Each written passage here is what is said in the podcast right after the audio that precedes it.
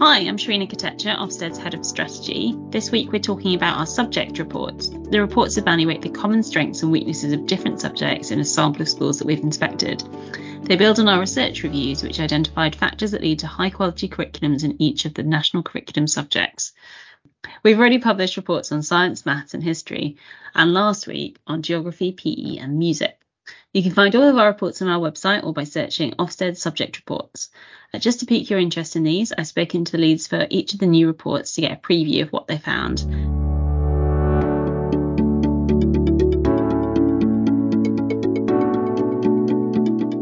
First up is Mark Enser, who is Ofsted subject lead for geography. Mark, what did you find in this new report? I think one of the most important messages is just how much of an improvement there has been in recent years. When you look back at the report in 2011, the previous subject report, you can see that geography wasn't in a good state across the country. It pointed out that in too many schools, geography had been removed completely. Children weren't getting a, a geography education.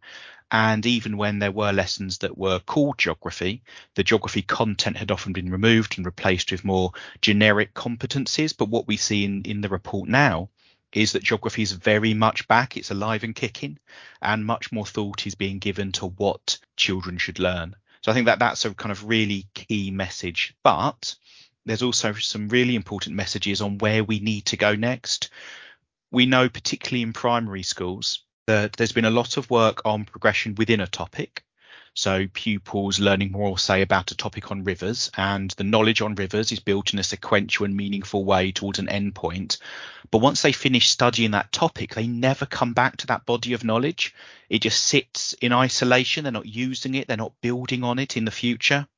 And then when we look at secondary schools, we find a similar problem at key stage four, less so at key stage three, but at key stage four, the exam specifications have often become a de facto curriculum.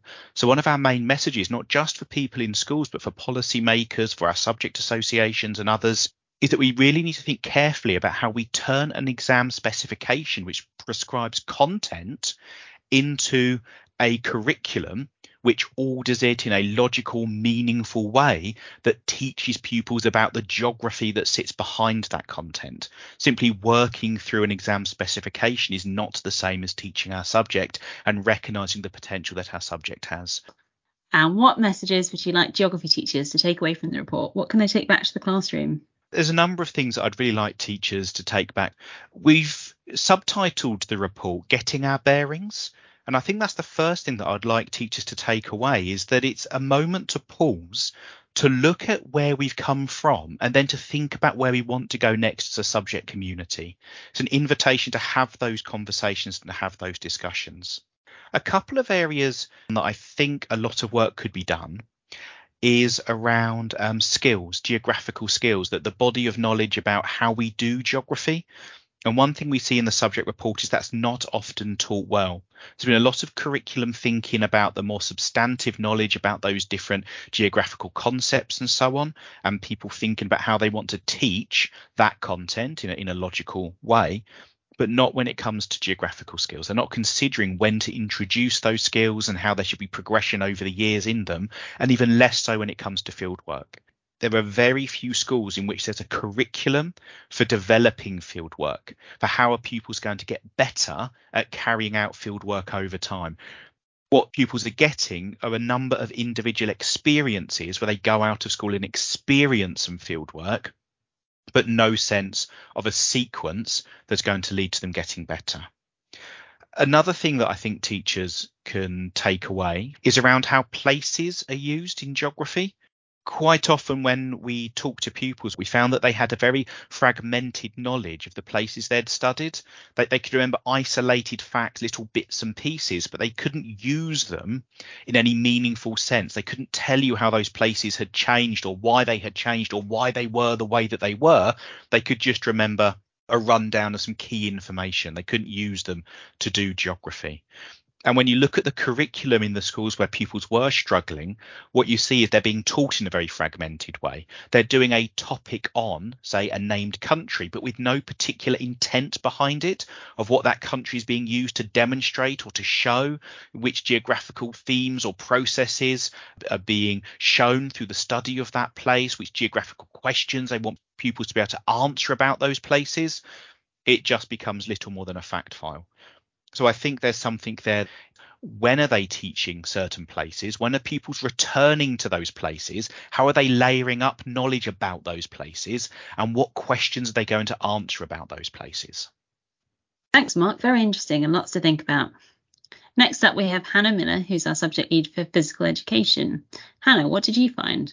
Just before I talk about the main findings, I just want to say a really big thank you to all of the schools who really welcomed us into conduct the research visit. I think in terms of the, the, the key areas of strength, the extracurricular programs that were in place were really broad and and ambitious, and that provided opportunities for lots of pupils to develop what they were being taught in lessons. I think another real key strength was in secondary schools that we visited, where qualification PE was taught at key stage four or five or both most schools had thought really carefully about what to teach and when and why. And many of those decisions were really quite carefully informed by some really positive work with the qualification specifications and, and using them to inform the structure of the curriculum. And in all of the qualification lessons that we visited, there was strong teacher subject expertise. Um, there was some variability across the schools as well. So obviously a couple of those key strengths were coming through, but there were also some areas of development that leaders had spoken to us about as well. And what was really clear in, in a lot of those schools was that leaders really wanted to provide a range of sports and physical activities for pupils through the PE curriculum. But what we found in some cases was although the curriculum was incredibly broad, there were times when it didn't match the ambition of the national curriculum, and there were also times when the curriculum was very tight. It had a lot packed into it. And I think assessment was also an area that schools spoke to us about, and leaders often explained that it was an area that they wanted to work a bit more on to really ensure that the, the methods that they were using to assess pupils were effective and how they used that information that they gathered to inform their next steps as well was really effective.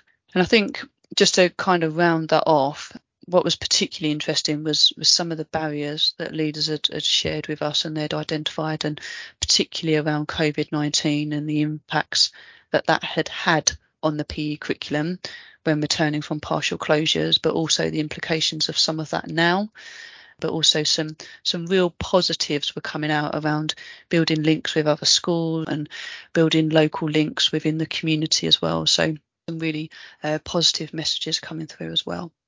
And is there anything in particular you think PE teachers should take away? What are the key messages for them? Yeah, I think these will link really closely to what I'd said about the areas uh, that leaders had identified themselves, things that they wanted to improve in schools, and obviously what we'd found uh, on the visits as well. One of the first things is is around breadth and depth. Um, in PE, that's always been a really interesting debate, uh, and there isn't uh, necessarily a magic number of how many sports and physical activities could or should be within a curriculum. But I think what is really, really important to carefully consider is if all pupils have enough time for the high quality instruction, practice, and feedback that is absolutely needed to get better. For some pupils, that might be the first time that they're exposed to some of that content. So, really ensuring that there is that time so that pupils learn the curriculum, not just cover it. And I'd probably say my third thing um, would would really be just that point that PE is for all pupils. So thinking really carefully about lessons, the support that some pupils might require. So some pupils will have gaps in their prior knowledge, um, and obviously the support that they will need to access the curriculum will need to be precise, and it'll it'll mean meeting them where they are. And that might mean, for example, practicing and refining some fundamental movement skills. And sometimes that can also be um, pupils of SEND. some of those pupils with SEND might need another demonstration. They might need some more practice time. They might need slight adjustments to the task, for example. So those those kinds of things are really really important to think about within lessons because although sometimes they can feel like there's an awful amount to get through, there's lots that you want to get through in lessons. It's it's really ensuring that that you're bringing all pupils with you on that journey so that all pupils know and can do more in PE. And I think that's also where assessment is incredibly important, really identifying what pupils know and can do and what they don't yet know or cannot yet do, and then using that information to really guide those decisions about what's taught next and why that's taught next. Thanks so much, Hannah. Really useful. Finally, let's hear from Chris Stevens, who is the lead for the music report. Chris, what can you tell us about the report? So, this report highlights really the significant variation in the quality of music education in the schools that we visited. Uh, we visited 50 in total, um, nonetheless, since the time of our previous subject report, which was in 2012, uh, many school leaders, and particularly in primary schools, have taken really important steps to give music a more prominent place on the taught curriculum. And many pupils now have regular opportunities to learn music. However, despite this significant improvement, um, several of the concerns that we raised in that report in 2012 remain particularly around Key Stage 3 music, where a proportion of the schools we visited really didn't give pupils enough time to learn the curriculum as they'd set out. And that meant in some cases pupils were not well prepared for the next stages of their learning or if they wanted to go on for further musical study. Um, and I suppose concerningly, in some schools, pupils were only well placed to continue their musical education and achieve well after Key Stage 3 if they had access to paid instrumental or vocal lessons. And there is a clear divide between children and young people whose families can afford to pay for music tuition and those who come from lower socio-economic backgrounds. So that inequality of opportunity, which we highlighted in our previous report, still persists. And is there anything that you would like music teachers to take back to help their students? Well, I think the schools we visited wanted pupils, it was quite evident, to develop a real love and passion um, for the subject. But our evidence shows that music was stronger and pupils achieved more in those schools where leaders had gone beyond sort of those broad curriculum aims of developing a love and passion. Leaders had in these schools identified specific endpoints and the building blocks of knowledge and skills they wanted pupils to achieve at various points throughout the curriculum.